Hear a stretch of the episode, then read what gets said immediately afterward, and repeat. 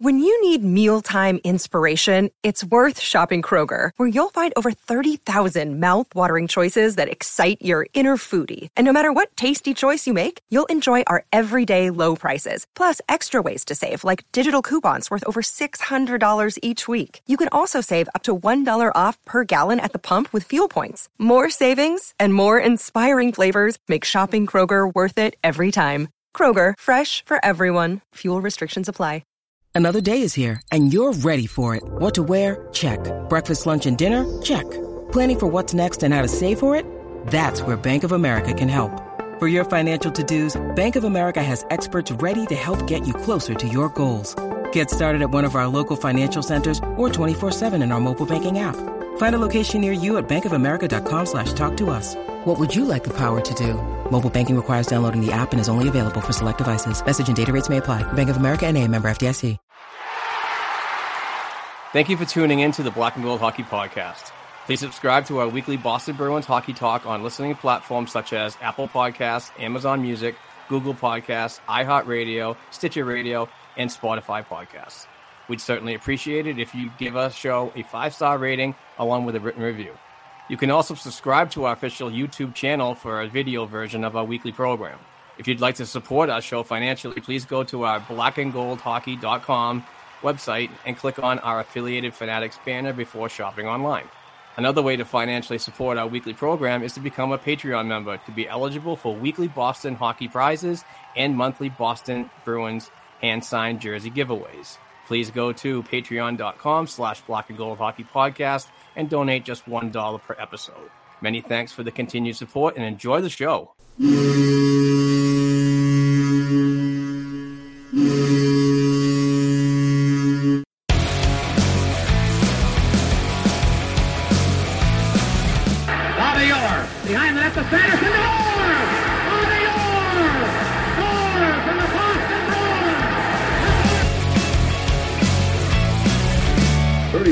Left in the period, the Bruins are shorthanded.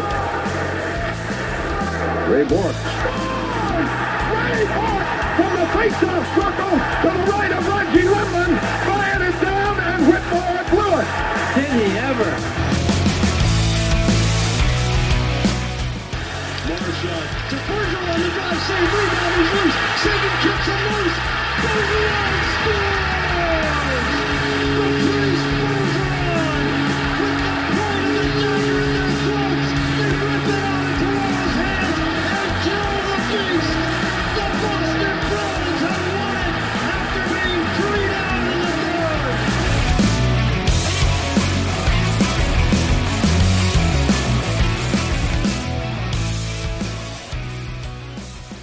Hello, ladies and gentlemen. Welcome back to episode number 324 of the Black and Gold Hockey Podcast. It's a pleasure to be with you alongside Mark Allred. As always, I am your host, Steve Forni, and it's a pleasure to have episode 324 of the Black and Gold Hockey Podcast brought to you by our friends at FanDuel, the exclusive wagering partner of the CLNS Media Network. Don't forget, you can sign up at fanduel.com/Boston and claim your $200 welcome bonus. It's so good to have FanDuel on tap for our podcast, and it's so great to have Mark along as well. What's going on, buddy? Oh, much better week this week, my friend. Family's good, work's good, health is good, feeling good, and I'll tell you something right now. We're doing the podcast on Thursday night because I'm traveling tomorrow to Marlboro, so wetting the whistle now, getting it all fired up. And we are going to be at Funky Murphy's on Saturday afternoon for the watch party.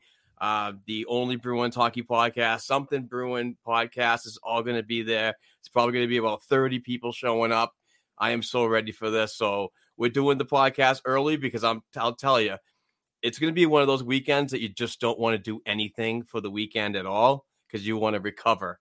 And when I recover from a nasty hangover, I don't want to do any podcast. And so we're just trying to do our due diligence and for the sponsor, get a program out there, but still be ready for a great time this weekend. I am so looking forward to this. Well, the irony, Mark, is that we're doing the podcast early, but we're also doing it late, right? Usually we record in the morning, but It's 5 o'clock, so you got your beer out. I got my vodka and soda. So let's go. Let's go. Night, this could get interesting, my man. Let's go, my friend. I love it. Yeah, baby. So we got all kinds of stuff to talk about today.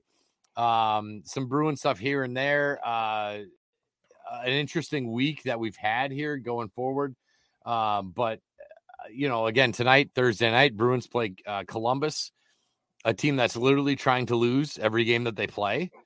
So, you know, we'll see how that all works. The definition of tank for Bedard. Yeah, right. And I don't blame him. Although if I'm Bedard, I go, damn, I don't want to play in freaking Columbus.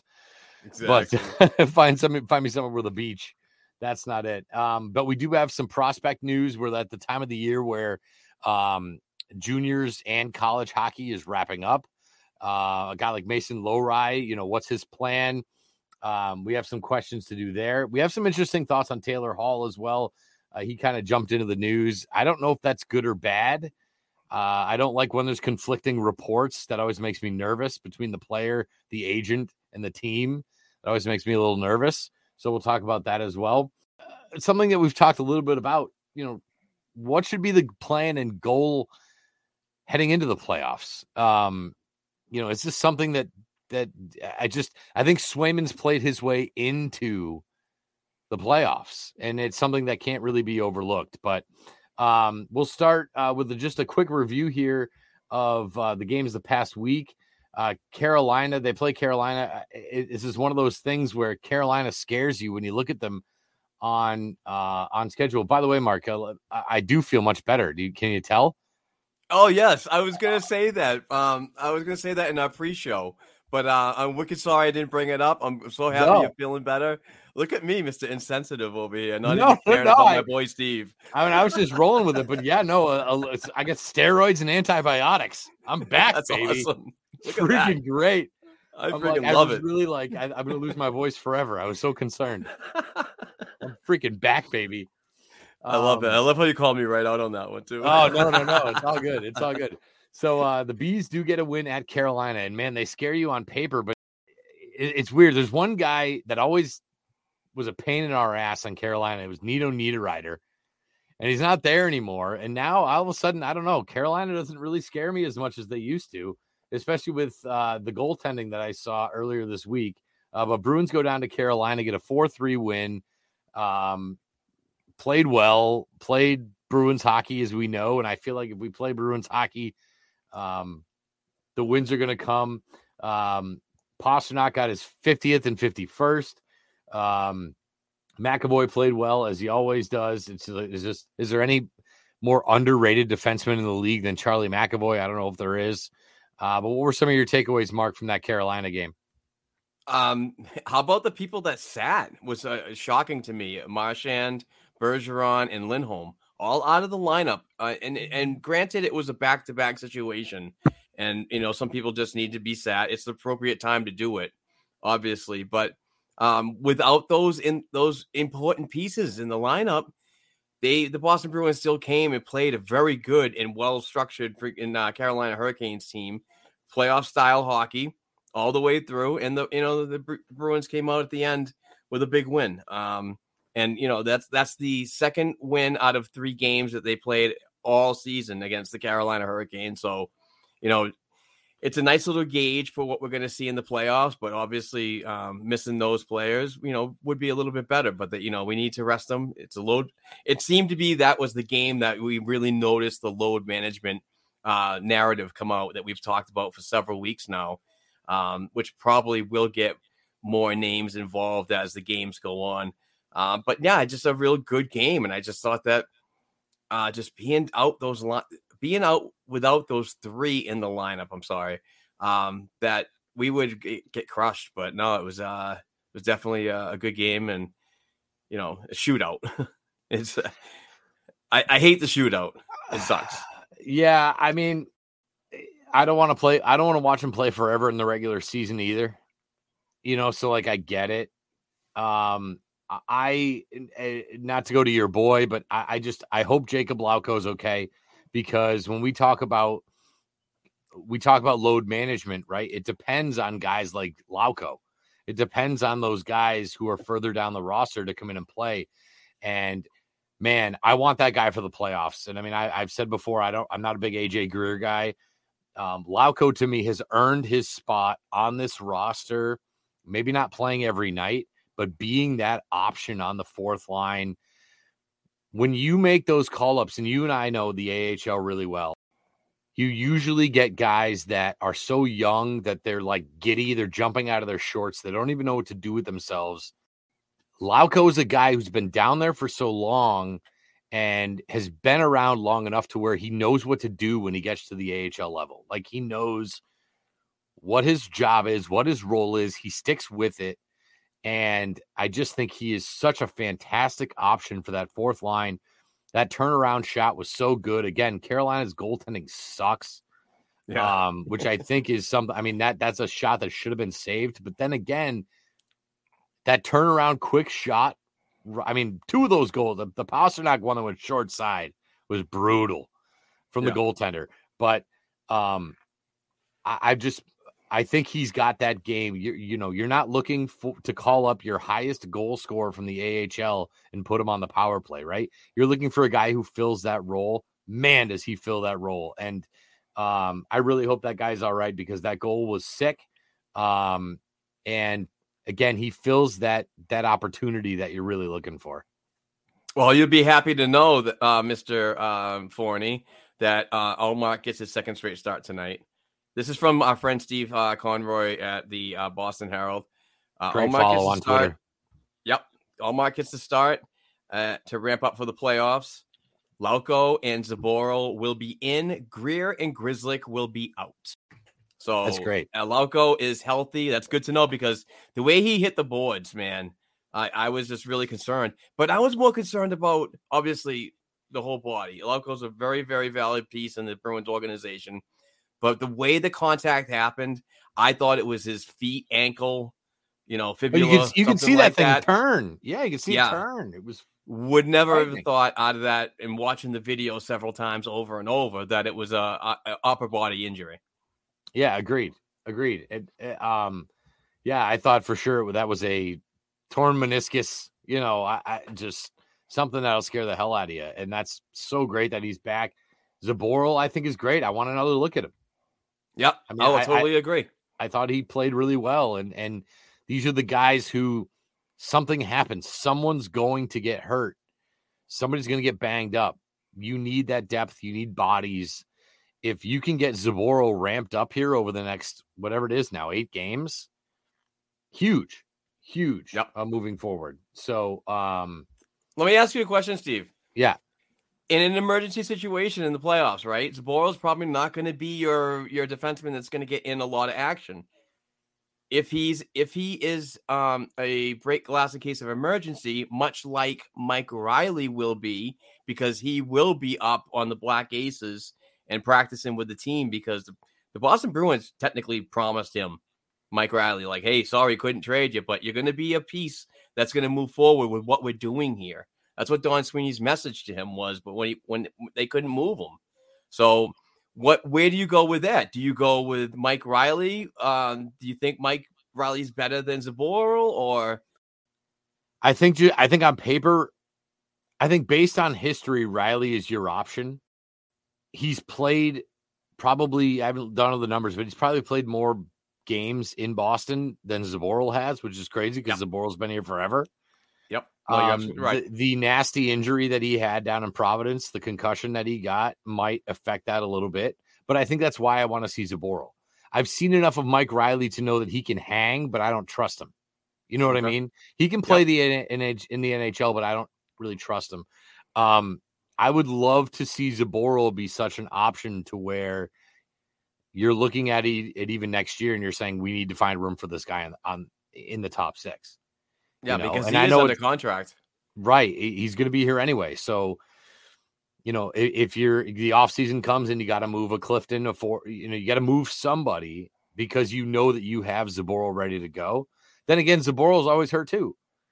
So, I think after saying all that about Zboril, I think Reilly's probably your first option. But I'd make sure that Zboril's got a sweat going so he's ready to go too. Well, Steve, anything but Anton Strawman. I'm out on Anton Strawman. Yeah, yeah. Me too. But these are the games right now coming down to the close of the season that you want to figure out who you're going to rely on when it comes to depth. You know what I mean? And Jakub Zboril is doing what he can to stay in the lineup or get more consideration than others by just his play. You know, he's really impressing the coaching staff. Sorry, I pulled up a Bruins clip, and now Jack Edwards is yelling at me about something. You know, ESPN has the autoplay. Sorry, I couldn't figure out how to turn that off. No worries. I think, I mean, it's now or never, really, with Zboril, right? I mean, it's now or never. And I think it's time that he – I mean, I didn't expect the kind of game we got from whatever that was a week and a half ago. I expected him to be ho-hum, and I was thoroughly impressed. So, yeah, maybe it's time to see what we got there. And – whatever this is, 8 games left, this is the stretch, right? This is the time to figure it all out. So I agree. The nice thing about Reilly is I don't think you need to give him the NHL warmups. And again, this concussion that he had aside, he could step in and be ready to go. Whereas I think a guy like Zboril, I mean, what was it, like 3 games in 96 games or something? I mean, that's just not enough. Right. If you could send him down and put him on the top pair and play him 20 minutes in Providence, that's good for him. You just can't do that. So You got to get him games. And Riley's been having the games, then that's important. Zboril needs the games. So let's see what happens tonight, Thursday night, against Columbus, a team that again wants to lose. Which is great. Let's see what he's got, you know. Yeah. As we look ahead a little bit against that stinker against Nashville, that looked like a team that just was kind of not. I mean, let's not take anything away from Nashville. They're 2 points out of a playoff spot. They had a lot of guys out of the lineup. They had a lot of young guys who were pumped to be there, right? Giving it 110%. Bruins didn't really show a ton. Again, missing the net a lot of things, just a quarter of an inch off one way or the other. What were your thoughts on that Nashville game? And I want to talk to you a little bit too about the power play. Oh my God. The Nashville game is like you play the Carolina Hurricanes, not 2 or 3 days prior to that. And you were without Marchand, Bergeron, and Lindholm, and you beat probably the next best team that's right behind you in points in the Carolina Hurricanes. And you go and play a team that is in the wild card in the West, and you put up a flat line stinker, in my opinion. There was absolutely no urgency in that game from the Boston Bruins. I totally understand that there was travel involved, this and that. Guys are tired. I totally get it. And I'm not saying they're excuses, but man, you got to put a better product on the ice than that. You know, especially if you're not going to rest guys for games like that, then you have to actually show up, you know, play 110% no matter what. But that was just a disappointing game because I really wanted to get this whole freaking capture the freaking President's Trophy crap over with and move on. You know what I mean? And do whatever you got to do. But that was just a game that I just was very disappointed in the tempo, the pace, whatever you want to call it. And like you said, Steve, a lot of the higher ranking players on the Nashville Predators team, there's a plentiful injury list there, you know, and that's another disappointing thing to see that, you know, a lot of the higher ranked players are not in the lineup and you still couldn't beat them. So it's one of those cases that I keep talking about in the past, and you've heard it before. This was a game that the Boston Bruins definitely played down to. You know, there's no ifs, ands, buts about it. And it was kind of disappointing. But, you know, it's 11 losses in the season. So, or was that the 12th? I don't know. Either way, it's a low-ass number. I know. I mean, it's nothing to, you know, jump off the roof about. But still, it's just, you know, with the playoffs coming up so close, I don't want to see a game like that in the first round. No matter what number of game it is. You don't want to bring that at all. Did you take anything away from the pictures of them like drinking beers with their massive amounts of pancakes? And I did not. There was a picture of them eating. If you missed it, they're eating breakfast. Oh, I saw it. I saw it and shared it. Just for the listeners, like they were eating pancakes and doing all this stuff, and they were having Bud Light bottles at breakfast, and it looked like they had a massive breakfast with a couple beers, took a nap, and then showed up at the rink. Yep. And like sometimes that's that's not the way to do it. And I don't want to take too much of it, but it looked like that. It looked like they had a massive, had the lumberjack special with a couple beers and then showed up to the rink. Like, yeah. But we say that they played down to their opponent. Let's remember that Nashville kind of played up a little bit, and the Bruins need to realize every team other than Columbus is going to give you their best because you are the best. It's that Patriots mentality where when you're on top, like you could play the crappiest team in the league, but they're going to give you your best, their best, yep, because they want to knock you off. So I thought Nashville had a little bit of that. But again, I think, as soon as I saw UC Saros in net, I mean, there's another goalie. There's maybe 4 or 5 of them that are really freaking good when they play the Bruins. And Saros is one. And there's one other guy who, for whatever reason, always seems to give the Bruins fits, and it's Ryan McDonagh. And it seems like this guy, no matter how old he gets, when he was in Tampa, when he was at the Rangers, they put him out against your top line and nothing happens. Yep. And I don't know if that's because Ryan McDonagh is that damn good, right? I don't think it is, but there's something about whatever Ryan McDonagh is on the ice, the Bruins can't freaking score. Maybe it was a little bit of that, but maybe it was the penalty, the power play, just not being able to get out of its own way. And again, I don't want to sound like Felger. I don't want to sound like Mike Felger. They had 8.5 minutes of power play time, and Pastrnak played 7 of them. Can we try something else? I'm not trying to bench the 50-something goal scorer. But doesn't that seem like a high number? Like, doesn't that seem like a high number for literally anybody? I don't care if it's McDavid. You play 7 minutes of 8 power play. That just seems so high. Yeah. It's really frustrating, Steve, to be honest with you. And it's really starting to catch on to the fan base as well. You got to have a real strong man advantage going into the playoffs. And I just think that the Boston Bruins are kind of running out of time right now because there's going to be an influx on the roster. You're going to start seeing some people for the thank you games, the Providence Bruins lineup. Maybe the last 2 games, it's probably going to be a lot of P Bruins. There's no really time to get this power play down and so on. Like I said last week, I know we talked only a couple days ago. Hopefully it's a snap of a switch and just makes me eat my words. But what we're seeing right now is just not good. It's not good. And you're playing on the man advantage, which is even worse. 1 guy down. Yeah, I mean, I like when we talk about resting and we talk about, load management and all those things, like it's not just you're in and you're out. It's also we have a power play. Instead, we're going to go with Trent Frederic and Thomas Nosek and Charlie Coyle. And, that's all part of the quote unquote load management, right? Yep. So, like, if your power play is in a massive rut anyway, now is the time over the next 8 games to rest Bergeron, Marchand, Pastrnak, and your top units and go to the bottom guys. I mean, you throw Garnet Hathaway on the power play and put him in front of the net. See what happens. Yep. You do it now, not 3 weeks from now and not 3 weeks ago. You do it now. Yeah. So,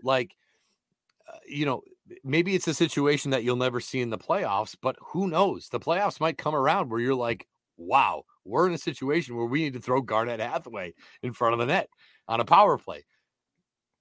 Like, yeah. If it's that bad, which it is, because it's bad. We've been talking about this for months now. It's that bad. Maybe now is when you go with the experiment of, all right, Pastrnak, we don't need you playing all these minutes. Marchand, Bergeron, Zaka, Krejci in particular, who needs a night off. We don't need you guys on this power play. Let's give these other guys a chance to see what they have. Maybe they get lucky. Maybe they score a sweet one, but now's the time to get that other group ready for the playoffs. And I think it's time. And, you know, hopefully tonight and in the next couple of games, we see a little more variety on the power play. You know, when we talk about fixing it, it's not just fixing the guys that you currently have. Maybe it's just rotating more guys in and seeing what they have and seeing what happens. Yep. And you get two or three quick ones, and then you throw the first line out and boom, all of a sudden it clicks. Like you never know. It's a funky sport, but I think now is the time to kind of not play a guy like Pastrnak. 8.5 minutes of power play time is too much. I got to shout out the Something Brewing Hockey Podcast with Nick Melanson and Mike Sullivan, two great guys. Going to see them on Saturday at Funky Murphy's in Marlboro on 31 Main Street. They were talking about the power play, and Mike brought up a very, very great point that when they set up that play for Pastrnak, Pastrnak is always in that one position, and he doesn't move. You know, I mean, he moves a little bit here, a little bit there, laterally, and so on. But he's just not really it. So what they were explaining on the man advantage was that it's designed to come to Pastrnak. Now teams are figuring out where the play's going to because he's not moving that much. I just think that things got to change. I think you shouldn't fix your power play like that. I know it's on your the one-time shot and everything, and that's what we're trying to get at, but I want to see more. I got to see more movement, more layers coming in, and not just standing around. Mark, you're cutting out a little bit, but yeah. And we talk about Pastrnak being in the same spot. Where's Marchand? He's always on the other side. Where's Bergeron? He's always on the bumper. So all three of them are in very predictable places. So now you're relying on your point defenseman and the other forward to do all the work while Bergeron stays in the bumper. And so it's definitely something organizationally that needs to be addressed. They need more movement. They need more. I mean, let's swap Pastrnak and Marchand, see what happens, put them on their off wings. I don't know what it is. But if the three of them are going to stay in their same spots after all this time, it's just not going to work. So yeah. I think they need more, like you. I think they need more creativity. They definitely need something to figure this out because it's becoming really stale, really predictable. Like I said last week, I think their offense is becoming stoppable. And then when you get to the playoffs, they're going to do double the homework on you. And if you're stoppable, you're going to be in for a long, well, maybe a short playoff series, which you don't want to either. Don't say that. So, so again, something to think about. Looking forward, we had a report here. I guess it was Darren Dreger who falsely reported the Bruins forward Taylor Hall's ready to return to the Bees lineup. But the Bruins only had the salary cap that they didn't have room in the cap for him to return. I believe him. What are your thoughts, Mark? No, it's that was a little far-fetched because Coach Jim Montgomery came out and said that was completely untrue. If they needed to, and shout out Andrew Johnson from the Short Chip podcast. I was listening to that program today. Or was it yesterday? I'm not sure which one it was, but they mentioned that, you know, if you're that hurt for salary and you want to bring back Taylor Hall on the lineup, you can LTIR Foligno and some other players that might be injured. So there's ways around it. I think this was and I usually like Dregs. I just think that he might have dropped the ball on this one, like I have several times this season. So many people have dropped the ball on reporting some things, but I'm not going to attack Dregs at all. And on that, you know, I think he's going to recover nicely. The guy's got a decent job covering hockey, the best sport in the world. But I just, you know, it's unfortunate because I think we followed through with it and said, hey, you know, this is being reported that he could be in the practicing on Monday after we recorded this past Sunday. So we rolled with it because it's Dreger. You know, it's one of those trusted people that are in the trenches working hard trying to get information. But unfortunately, this forward movement of information was just a little bit wrong because you know, Taylor Hall might be ready to go, but I don't think he's that close. I think that this plan is still to keep him out until the playoffs. Well, but if Taylor Hall was ready tomorrow, what do they do? I mean, I know you talked about putting Foligno on LTIR, but let's say he's ready tomorrow. What do you do? What are the Bruins supposed to do to get him in the lineup? You got to make those. Yeah, you got to make those sacrifices, and this is what Evan Gold, we'll talk about him a little bit later, is a mastermind about. This is what he does for a job on a daily basis. He'll make it work. But it's going to take, unfortunately, it's going to take players like Lauko, who's been, you know, really earning a roster spot here with his grit and hard work and his offensive capabilities that have been on display. That's going to be taken away because you just can't have that many people on the roster. See, I think the opposite. I think that I mean, again, this team has been they've been at the cap limit. And they've been in cap trouble since the season started. And so if Evan Gold, I don't want to take anything away from him, but if he's this much of a genius, he could have figured this all out a long time ago. I know it's not his fault that they signed Mike Reilly, and it's not his fault that they signed, you know, Anton Strawman and everything else. But I think he's looking at it and going, well, my hands are tied. Let's just pull a Tampa Bay.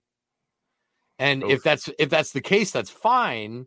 But this is the kind of stuff that in-house they should have organized. Taylor, listen, we know you're ready to go. We can't bring you back yet. And now none of this makes it to Darren Dreger. That's got to be Taylor Hall's agent. That's somebody's talking to Darren Dreger. And I doubt it's actually physically Taylor Hall, but it's one of two things. Either they don't know how to organize the cap, or they don't know how to keep their information in-house.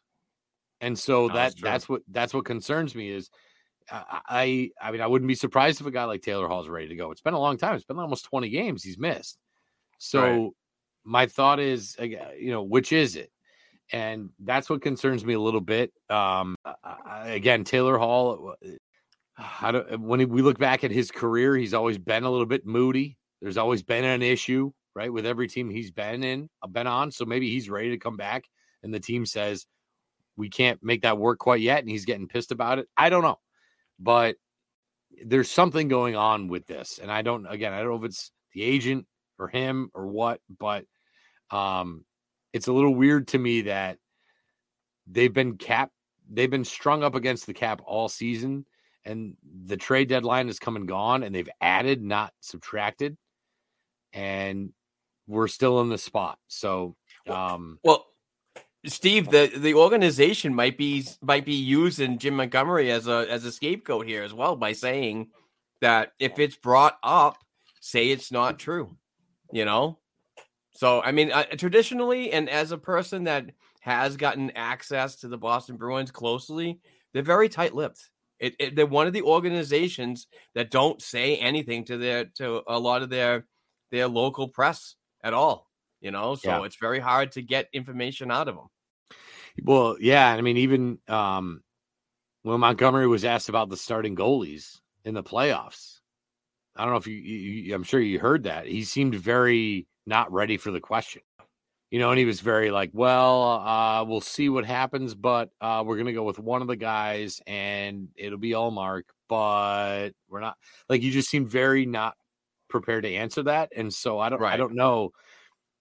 We know the Bruins media, man, you know them. They're smart as hell. And I don't, Kevin Paul DuPont and freaking Connor Ryan and Ty Anderson. These guys are smart, man. They're going to ask the right questions. Shout out Kevin Paul DuPont for finally following me. But like, maybe they're just not, I don't know. Maybe they're not properly preparing him. Maybe that's, I mean, how many coaches do you know that are great coaches? They're just not good with the media. Maybe they're just not prepared properly for the media. I don't know, but both of those things were weird. His response to the Taylor Hall thing and his response to the starting goalie in the playoffs, both very strange. Right. So I can see where you get that from. Yeah, I don't know. It's just something to keep our eye on for sure. Lots to get to still here on the Black and Gold podcast, but we do want to let you know that starting today, it's baseball season, grand slams, no hitters, double plays are back, and there's no better place to get in on all the MLB action than FanDuel, America's #1 sportsbook, an official partner of Major League Baseball. New customers, don't forget, here in Massachusetts, You can get in on the action with $200 in bonus bets guaranteed when you place a $5 bet. You place a $5 bet and bang, you get $200 in bonus bets right there. Just go to FanDuel.com/Boston. Finally, you can get in on all your favorite sports, from the money line to point spreads to player props and more. I was a little late getting to the podcast today, watching the Red Sox, hoping that the new guy Yoshida would hit a double. At a 4-thing parlay going, all I needed was a double, and it was an error and a single, for crying out loud. Baseball. But finally, you can bet on all your favorite sports. Mark, you got anything going on? I know you're a big golf guy. What do you got going on? Absolutely. I'm definitely going to be in on the Boston Bruins action tonight. And yes, I would be there Saturday for the Pittsburgh game, for the B&G watch party. But the Valero, Texas Open started today from TPC San Antonio. So I'm definitely be getting in on the action on that. But that's what's going on over here when I use the FanDuel app, Steve. Yeah, I went kind of wild tonight for no good reason. I took the Bruins -1.5. I took the over 6.5 goals. Will there be overtime? No. Will both teams score? Yes. Bruins highest scoring period, first period. Highest scoring period total will be the first. And the Columbus Blue Jackets will score exactly one goal. I did that for no good reason, and I bet $2. So, again, you can bet $50. You can bet $2. You can bet $1. You can do whatever you want. That's what makes this so fun. You can get creative. You can get weird. You can bet straight down the middle. You can do whatever you want. That's what makes FanDuel so great. And it's an app that's safe, secure, and super easy to use. So don't miss your chance to get $200 in bonus bets, win or lose. Visit FanDuel.com/Boston and make every moment more. FanDuel, the official partner of Major League Baseball. And please remember, 21 plus and present in Massachusetts. First online real money wager only. $10 first deposit is required. So again, you're going to do that $5 bet. You have to deposit 10. Okay. So the $200 comes when you deposit 10, and then you get a $5 bet. That's how you get the 200. Bonus issued as now non-withdrawable bonus bets that expire in 14 days. Restrictions apply. See terms at sportsbook.fanduel.com. If you have a gambling problem, this is very important. Hope is here. Gambling helpline ma.org or call 800-327-5050. 24/7 support there. Play it smart, too. If you're not sure, this is all brand new to you, go to GameSenseMA.com or call 1-800-GAM-1234. Just something, it's a resource that's there for you. Maybe this is all new to you and you're not sure how it works. The last thing you want to do is get into something you're not sure what you're doing and then sell the house, right? So definitely visit GameSenseMA.com. 1-800-GAM-1234 for all the help and all the resources that you need. Stay within your budget. Stay within your means. That is definitely the most responsible way to do this. It's like everything else. Smoking weed, drinking alcohol, everything in moderation, right? So make sure you do that. And all I needed was Masahiro Yoshida to hit a freaking double for the Red Sox, and I would have done really well this afternoon, but that's okay. Another 3.5-hour game. They say the pitch clock's going to speed things up in baseball. Holy crap. This game was still way too freaking long. By the way, today, and not to keep pushing it, but like the beauty of a place like FanDuel is like I placed a wager on the Celtics and I watched the Celtics game.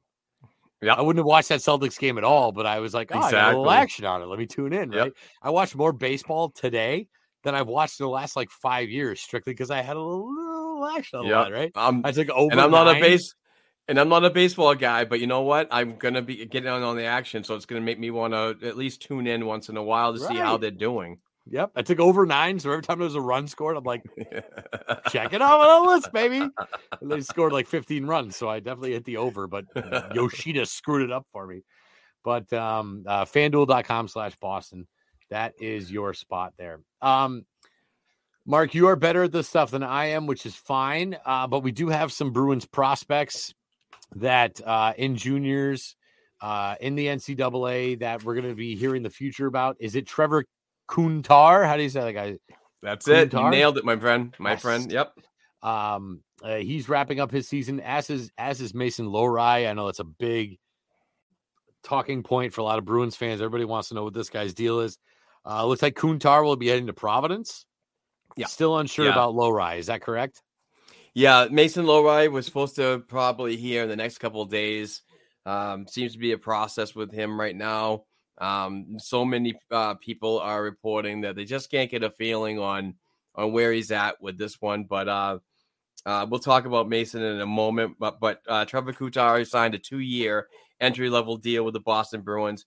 And like you said, he will be going to Providence on an ATO amateur tryout, and which means that no year is burnt and so on, blah, blah, blah. But his official contract starts next season because there's only a couple, under 12 games in the American Hockey League right now. So he will be eligible for the Calder Cup playoffs that are coming up soon.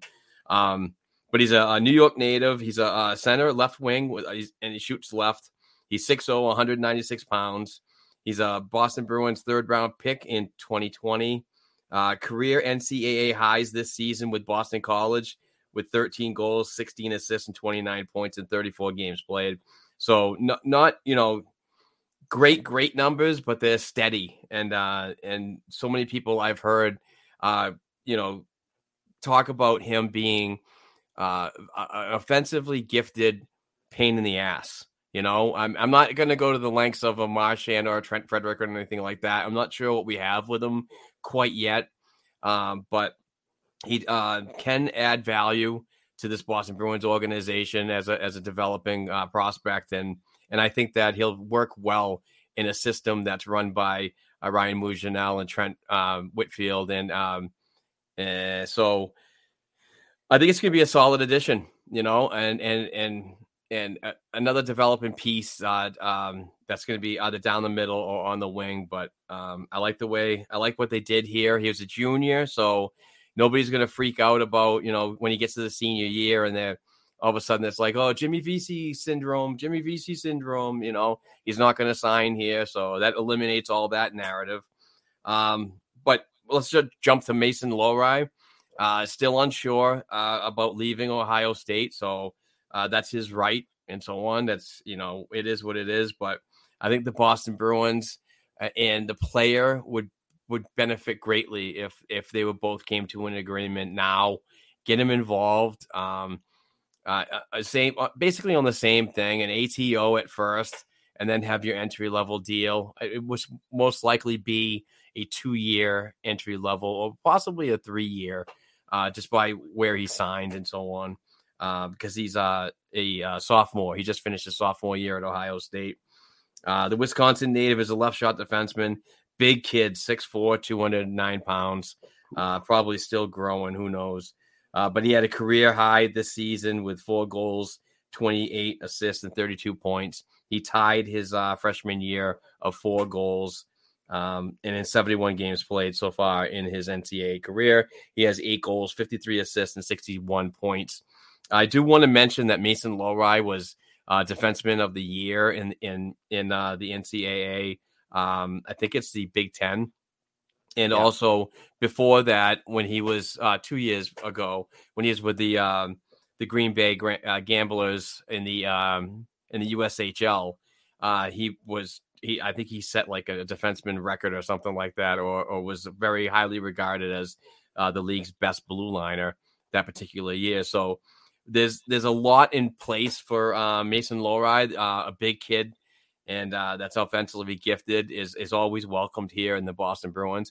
But I do want to pump the brakes on a lot of Bruins fans that say we should get him right into the NHL lineup as soon as possible. I don't think that's a great idea because you would, if the contract was signed, you would burn a year of that entry-level deal if he plays one game. So I don't think that's a risk that either the player or the organization want to make. But, I do see him getting into Providence games and being eligible for the Calder Cup playoffs that are coming up along with Kuntar. And I just think that this is another player that we want to develop properly. I don't want to rush this kid and so on, whether he stays down there in Providence next season and gets a full year and then has availability with some departing players after next season, then seamlessly fit him right in training camp and so on. But Unless he blows you absolutely away in Providence, and then you're like forced to do something. This could be a guy that forces the hand to move like a player like Grzelcyk, or even Clifton in the off season. Or Clifton probably won't even sign, or they won't entertain it because he's technically on his last year of his deal right now, and I think he's a UFA. So I don't know. I just think that there's a lot of stuff going on right now. The CHL are in their playoffs. There's 4 prospects that the Bruins have up in Canada playing: Brett Harrison, Ryan Mast, Jackson Edward. I like that Ryan Mast. I like that. Yeah, he's a big kid. And Adam McQuaid really likes working with him. You know, it's just, he can tell that every development camp that Adam and him work together, he could definitely see that there's always an improvement every year. And he also noticed this past season, Adam McQuaid was mentioning that Mast was more of a leader. Now, in his second year with development camp, that he's basically telling the new people, this is how it has to be done. This is what we did last year, and so on. So really acting like a leader and so on. And I'm forgetting the third one that plays for the Tigress, and he's doing unbelievable. And is some that of these the French kid? Yeah, Brunet, Frederic Brunet. Frederic Brunet. Yes. Yeah, so that's the 4th one in the CHL playoffs right now for the Boston Bruins prospects up north. All of them are playing very well. Crazy. So we'll see what happens with that. Matthew Poitras with Guelph has been playing really well. So, yeah, it's exciting. Yeah, I think with a guy like Lowry, it's this assumption that, like, the Big Ten, for instance, is football, it's basketball, or college hockey in general. If it's not BU or BC, you know, and I think a guy like Lowry could benefit. You know, Penn State's good, Michigan is good. Like, these teams that he's playing against future NHLers too. Wisconsin, right? Trent Frederic played at Wisconsin, so yep. like the benefit of guys, you know, not being rushed. And again, we talk about the logjam. Like, if Clifton doesn't re-sign, you have Zboril, hopefully. So it's not like, what are you going to do? You're going to put Lowry on playing third line minutes that Clifton has? Like, so letting these guys develop where they are is huge. And even a guy like Brunet, like, I know Brunet's playing great, but he was a draft pick last year, I believe, right? So he was what, 19, 20? Yep. You got to let that marinate, you know. You really got to let a lot of these guys marinate down there. And as much as we talk about the AHL being so good at developing and such a developmental league, I think that college hockey right now is more competitive than it's ever been. Yep. And I think that guys like Lowry can benefit from another year of grinding down there and playing top line minutes, you know? Yeah. And absolutely, Steve, you're absolutely right. I mean, that's a great benefit to have, but also we also have to think about the human aspect and what Mason wants for himself, much like what John Beecher did last year. I heard John Beecher wanted to sign pro last year, but he was also under the thought of, I want to do it with these guys at Michigan. This is a team that is built to win a national championship. I want to come back for one more season and make that dream happen. Obviously, it didn't happen, but still, he gave it the opportunity to go back and play with his boys and try to get something done. That might be under Mason Lowry's freaking radar right now. Just saying, he loves Ohio State. He really, really does. Dude, and who doesn't love college? You can't blame a college kid for loving college, man. College rule. I know, but, you know, when you're thinking about pro hockey and so on, and I know the Boston Bruins' concern right now is they want to get him involved in a pro level in his early 20s because it's the learning curve is different. I love the dog. Love the dog. They won't leave me alone. They're so sweet. They won't leave me alone. But the learning curve is so different. And I think that's what the Boston Bruins want to capture now is what they have in a very mobile, very high IQ blue liner that is in his early 20s that, I don't know. Maybe they might think another year might not be the right idea for him, but he might be bucking the trend and saying, you know, it's not about you at this point. It's about me and what I want to do because ultimately, yeah, they hold his rights and so on, but he holds the cards on when he signs. Yeah, and it's not like he's going to love the back scratcher, huh? Yeah, dude, the back scratcher is awesome. It's like you said, it's not like he's going anywhere. Right. You know, you got the rights.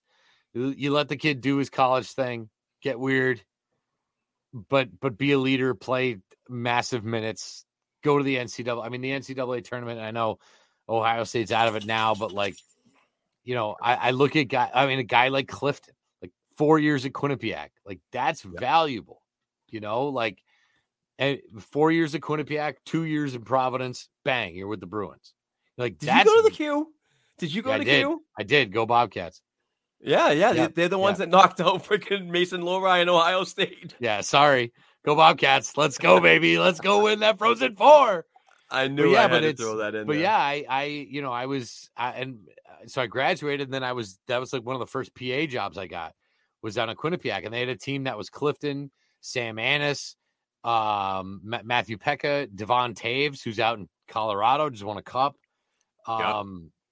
Those teams were ridiculous. You know, if you remember the Jones brothers, they were in Bridgeport for a while, Connor Jones and Travis St. Dennis. Like those guys were so freaking good. And they were playing against Jacob Forsback at Carlson's BU and smoking, you know, but when you get that, that's what I'm saying. Like the college game, when you talk about prospects, you don't have to watch the freaking Regina Pats anymore. Right? Like it's happening right here in the States, and it's in the Big Ten. It's in Hockey East. It's not just the way it was when I was growing up, where it was UMaine and Lake Superior State, and BU and BC. Like it's so spread out now. It's so so I just think that the value at the college level is so huge, and I think a guy like Lowry is going to benefit from that. So. Go Bobcats in the Frozen Four. You seriously got to give shouts outs to like Don Sweeney and his coaching staff for finding these amazing NCAA talent that, you know, these guys are circling above when they're done with their NCAA commitments. They're pouncing down on these guys, trying to get them to sign contracts, you know, and they're probably not done yet. I think the Boston Bruins could possibly sign another one, but they got to stay within the means of a 50. Every organization has 50 contracts that they can have. You know, it's a 23-man roster. Every organization has a 50-man contract limit, but you got to play by the rules. So, yep. And with that, you know, the Bruins promote Evan Gold to Providence Bruins general manager. Not a guy I know a ton about, although we did talk about it briefly before. Sort of the salary cap guru. How does his salary cap guru-ness, that's definitely not a word, help the Providence Bruins and what they're doing compared to what he was doing with Boston? I think it puts him in a role of player accountability. You know, like he'll be the one to go out and get these players, you know, without the oversight of Don Sweeney possibly. Kind of separates a little bit of you need to pay attention a little more to Providence. I got Boston, but you're still my cap guy too. So if I need to make a phone call, we need to make a move on a daily basis, we still have to be communicating and so on. But I just think it puts Evan into a position where he can better control a lineup year by year and so on. And by getting these NCAA free agents to sign as soon as school's done, even scouring the league looking for players to come in and facilitate roles as NHL veterans, much like Josiah Didier, the captain right now. You know, he was with the Charlotte Checkers for the longest time, won a Calder Cup, and everybody says he was a great leader and a great player and just very committed to you know, being that shoulder to lean on, but also be an extension of every coach's bench. And that's the player that the Providence Bruins got in on an AHL deal. So it's all kinds of wheels that turn when you're trying to get a roster, but you have to have, you know, a certain amount of AHL veterans. You have to have a certain amount of prospects on your team, and you have to have a certain amount of vets. You know, it's very weird how the process is, but it makes it for good development because It's not just a team of young kids. It's mixed adults in there as well to give you that experience, you know, those shoulders to lean on. And not only that, but understanding what the AHL is there for. And sometimes it doesn't always work with you want the Boston Bruins to succeed, but you don't want the Providence Bruins to not succeed because you're so focused on the Boston Bruins, right? And so like, you know, it's like I was surprised and impressed that, for instance, St. Louis sent Joel Hofer back down to Springfield because they were like, we want Joel Hofer to develop, and rather than have him get, because our team sucks so bad, rather than have him get shelled every night in St. Louis, why don't we send him to go into the Calder Cup playoffs with Springfield? Right. And so like understanding that balance of like, that's what the AHL is there for, is to develop. Like we all want our prospects to get called up and perform in the NHL level, but sometimes they're better off in Providence or Springfield or wherever the minor league system is, again, to play more minutes, to develop more, to get their feet under them, to get that confidence. Right. So, I think having a guy that's in-house like Evan Gold is going to be huge because he understands the Boston priorities, but he also understands the Providence priorities. And, you know, Providence is in a spot where they can't afford a first-round exit. Right. You know what I mean? Like the precedent has been set where you guys can't afford to get knocked out early unless it's against Springfield. But like you can't afford to get knocked out early. So like, understanding the balance of the AHL. And I think people would be shocked at how many people get AHL gigs and their only focus is the NHL and they're not thinking about what's right in front of them. And so it seems like Evan Gold's a good option for that because he gets what Providence needs. He gets Boston's needs. And, you know, again, Providence is in a great spot here. They're a first round bye, I think, and they're going to be primed for the playoffs. They got good goaltending, as you mentioned. You know, it's not about, the hard part isn't getting the prospects handed to you. The hard part is getting those veterans, getting guys like I love that I can only speak Thunderbirds, right? So like I get that I love they got Matthew Pekka and you get Matthew Highmore and you get guys that are like crushing it at the AHL level in halfway across the country. And you're like, well, let's bring them here and see if we can win a Calder Cup, right? Like that's great. Like that's what we're here for. So, I think that's a great move for Providence. I think that'll pay dividends, not just this year, but years to come. And I think that's a great option. And congratulations to Evan for landing the gig. Not only is Evan going to be looking at the Providence roster, but he's also going to have control of what's going on down in the Maine Mariners as well, which is a great program in the ECHL. You know, he's going to probably look at, you know, this year since he's been promoted now. You know, over the summer, he's probably going to take a look at where Michael DiPietro from Vancouver, a team that is not as smart as the St. Louis Blues, and understanding the fact that we have a young goaltender in Joel Hofer. We need him to be playing. Like you said, not get shellacked and so on. The Vancouver Canucks did not do very well by Michael DiPietro, but for the fact is that they carried him in the bubble as the third goaltender, a young kid. What a waste. I know they could have signed an NHL veteran to sit there and be that third guy and have Michael DiPietro go to Abbotsford AHL and play games. He did not play for a whole year. It was absolutely that's messed up. That's awful. Yeah. And even like, you know, in Springfield, Hofer gets called up. You need a goalie. The Thunderbirds signed Garrett Sparks. Now, I know that name doesn't ring a lot to people, but like that guy's won a Calder Cup. Like he's like a 30 something who's like, one, like he's like the new Mike Toronto Marlies, right? So it's like we don't just go and sign some 22-year-old Russian guy. Like no, let's get a guy who can really actually help us. Like absolutely, like that is the mentality of how you win in the AHL level. And I know we just went on such an AHL nerd tangent. Oh, we're such nerds, but like, all right. But like that's I saw Sparksy play over the weekend in the Springfield Providence game. Yep. Yeah, I think he did well. So it's like one game he played well. Charlotte one game he got last shelled. Week. Okay, all right. I was gonna say one game he played well, one game he didn't play so well. But you know, it's that idea of like let's help the team win, right? Let's just not sign randos. And exactly. Interesting. So it'll be interesting to follow what Evan Gold can do for Providence. And again, all that trickles up to Boston. We are going to keep our episode a little short today. We do have a couple other things to hit on here. This is something that I find interesting. Rumor has it that Nesson play-by-play guy Jack Edwards was accused of being intoxicated at a game over the weekend. What intoxication and what game? Because it feels like that happens regularly. I don't know. What's the story all about, Mark? I have no idea. It's one that came out of left field. It's not by a very recognized website. I read into it. I'm not sure. But what I wanted to bring up about this topic is the fact is that if anybody's going to call HR on Jack Edwards being intoxicated, it's going to be the people that are so close to him. Like, if he's reeking of alcohol, you cannot tell me that Andy Rickley is not going to say something.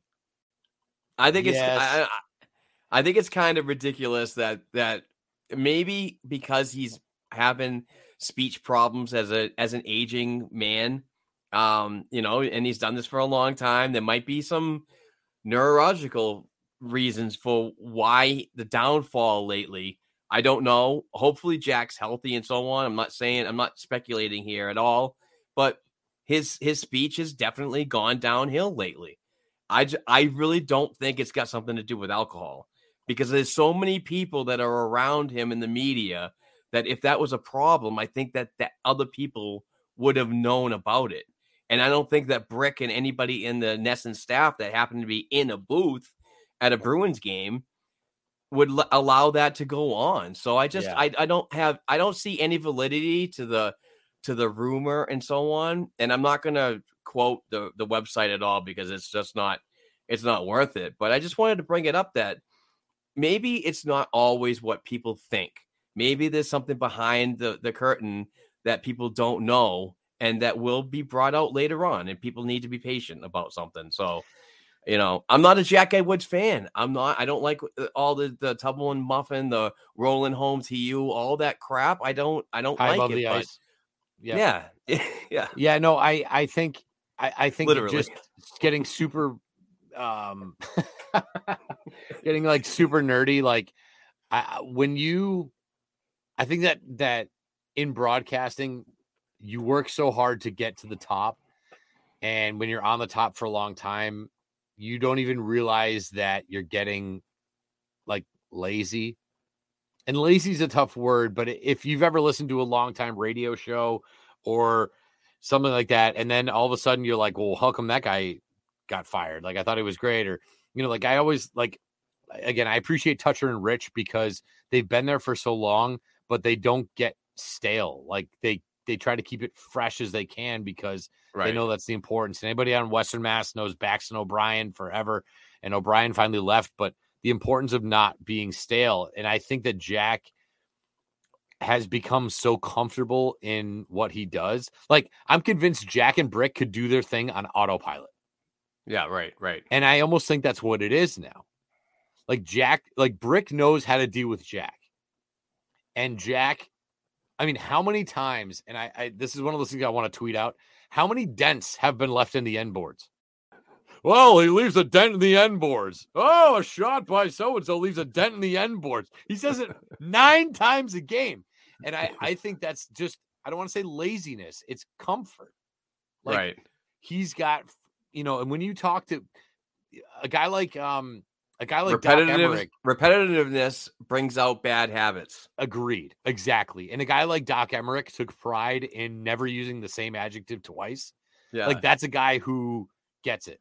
And if you listen to young broadcasters, like, they always are trying to get better. And so the broadcast never sounds the same night in and night out. They're always trying to change things, do things differently, what works, what doesn't. Jack is so set in his ways that high above the ice and tumbling muffins and dent in the end boards and over and under and rock'em sock'em robots. And, Brick does it too. I mean, how many times does Brick say spinorama? Which, by the way, to me is my least favorite phrase in hockey. I want to get rid of spinorama. It sounds like a phrase that a company that's selling used couches would use. Hey, come on down to spinorama. We got all the couches and beds, and like it's a shitty term. I hate spinorama. It sounds like a farm giving away curdled milk. I don't know. But like they fall into that trap of just getting, and you know, Joe Castiglione with the Red Sox, same thing. It's Jim Nantz doing football. It's the same thing. When you get into that comfort zone, you start to lean on the things that you know. Yep. But I used to love Jack because he gives you more information than you need. And my problem with watching football is like Joe Buck doesn't do that. Like you have to, I don't want to get so nerdy. I promise. But like if I'm watching a football game, I'm usually doing other things. I'm changing diapers. I'm making dinner. I'm doing all this stuff. I can't dedicate my eyes and my ears. So I rely on Joe Buck to tell me what's going on, and he doesn't do it. The beauty of Jack Edwards for years was you could be folding laundry, changing diapers, making dinner, but he tells you exactly what's going on in way too much detail than you need. And I appreciated that because I could just dedicate my ears to the game and I could focus on other things. That has gone away. Now he's very, Orlov. Oh, ahead to Clifton. Yeah. Over to Pastrnak. Like it's not as detailed as it used to be. And I think that might be old age and comfort. I don't think it's drugs and alcohol. I think it's old age and comfort. Yeah. Yeah. Same here. I don't think it's like that, but I'm pretty sure that something sooner or later, once he retires, there'll probably be a reason why he moved on, who knows? But yeah, I see so many people just trashing on the internet, just saying he's drunk again, this and that. And I just don't think that that's the case. You know what I mean? I mean, people don't realize. You think 2011 was a long time ago when they won. He was the broadcaster, and I watched videos of Byron Defoe fighting and Jason Allison and Andrew Alberts, and I watched those clips, and I'm like, that was still Jack Edwards. People don't realize how long this dude's been here. Exactly. He just hasn't been here for like 2 or 3 seasons, and he's doing this. This has been like a decade, over a decade. Oh yeah, and so when you're here for 15, 20 years, again, you hit that comfort level, and exactly that's when I think people start to get to that point where they're like, "What's going on with this guy? He must be drunk." You know who might have been drunk was the guy who was flipping the switcher the other night against the video switcher at Nesson. I don't know if you saw Linus Omar float across the offensive zone. And the boards were more defined than anything else. And Linus is just skating around. I'm like, what is going on here? I picked a bad time to quit mushrooms. Yeah, I know. Seriously. No, it was a good psilocybin trip is what that was. But whoever was flipping the switcher flipped it halfway. So you got both screens at the same time. And, again, cheers to that guy. He was clearly having a couple of lights or whatever he was doing. Yeah, but I do. I love talking broadcasting. I love talking broadcasts, digital, and all that stuff. But I know people are probably bored with it, and I don't want to bore them too much. Mark, let's before we get out of here, talk about our Patreon account, which is really important. And I believe today is also a giveaway. We are at the end of the month. It is March 30th, and we are about ready to give away our Terry O'Reilly jersey, the most badass Irish guy you can imagine. So why don't we do that, Mark? Absolutely. Yeah, we do have a Patreon account. Please go to patreon.com/blackandgoldhockeypodcast. Donate $1 per episode. A little bit about what we do is we take half of that dollar, pay the bills here at the Black and Gold Production Sports Media Company, and the other half we roll into getting fantastic hand-signed items from either an alumnus or a current Bruins player. And we have more coming in the next couple of weeks. I got to get in touch with my boy, Bruce Sullivan. But this week, this episode 324 is actually, wow, that's kind of weird. 24 and 324. How did that work out? That's my Amesbury math right there on par. But Terry O'Reilly, hand-signed jersey, fully authenticated from Boston Sports and Music Memorabilia, my boy, Bruce Sullivan. But this jersey is going to be in the hands of Diane Savastano. Thank you very much for your contributions, Diane. I will get this emailed to you. Mailed out to you as soon as possible. But we appreciate your contributions, and hopefully you like the jersey. And don't give it to Mark, her husband, because he's probably going to ruin it and so on. But no, I'm kidding. Congratulations, and thank you very much. We truly appreciate the financial support. It really helps us out. But we did want to just have a campaign where we give back as well to say thank you. So thank you so much for everybody that contributes. And please sign up today. We're looking for more people to go on so we can keep these prizes going over the summer. I do want to get back on getting a prize pack ready for the new season. We did a Ray Bork prize pack where we had 4 items, a hand-signed jersey, a hand-signed helmet, a hand-signed photo, and a hand-signed puck, where we gave all that away to start the year. So we want to do that again. So the more people that sign up, the more opportunities we have to give away more free stuff. So we certainly appreciate it, and go Bees on that.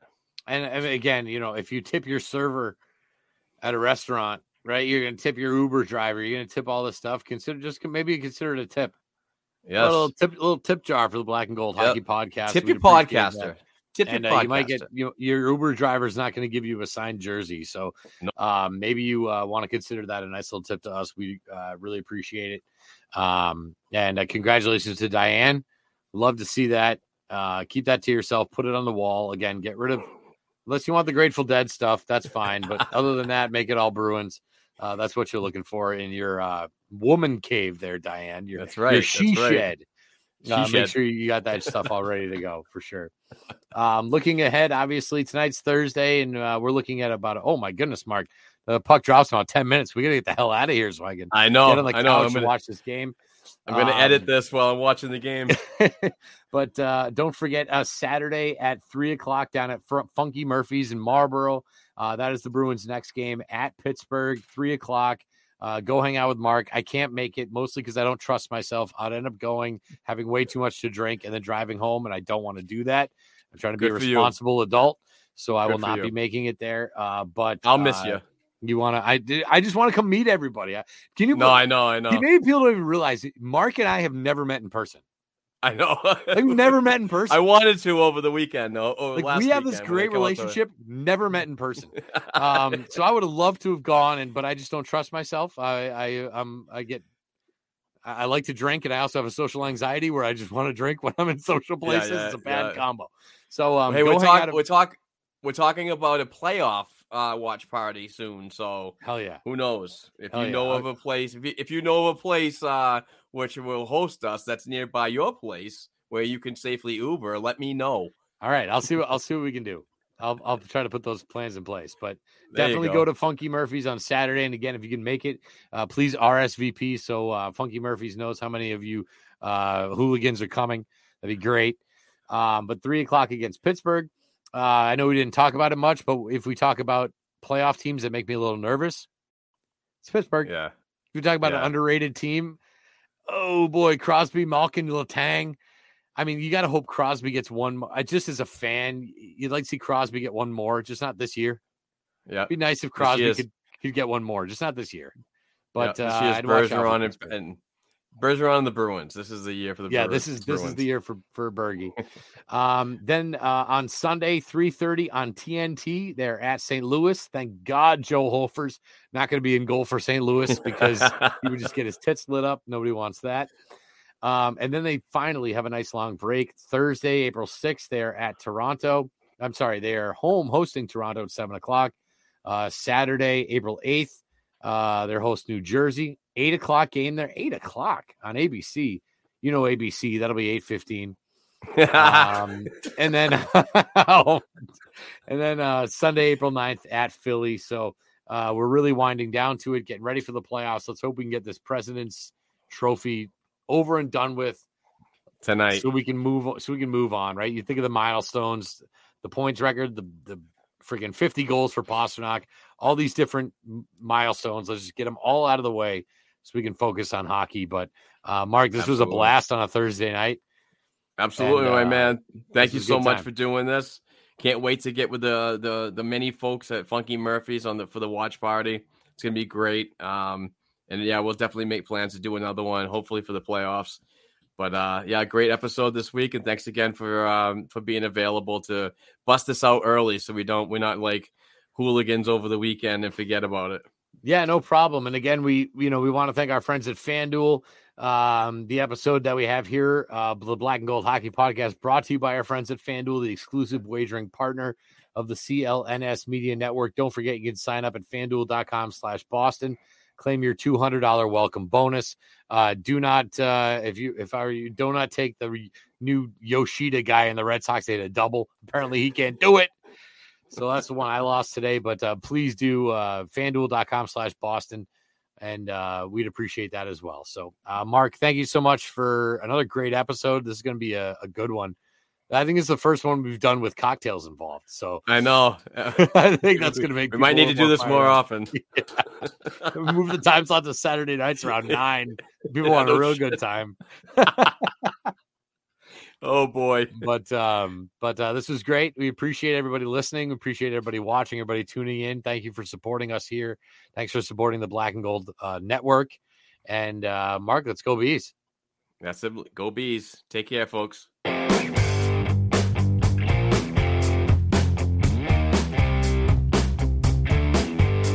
Thanks again for tuning in and supporting this week's episode of the Black and Gold Hockey Podcast.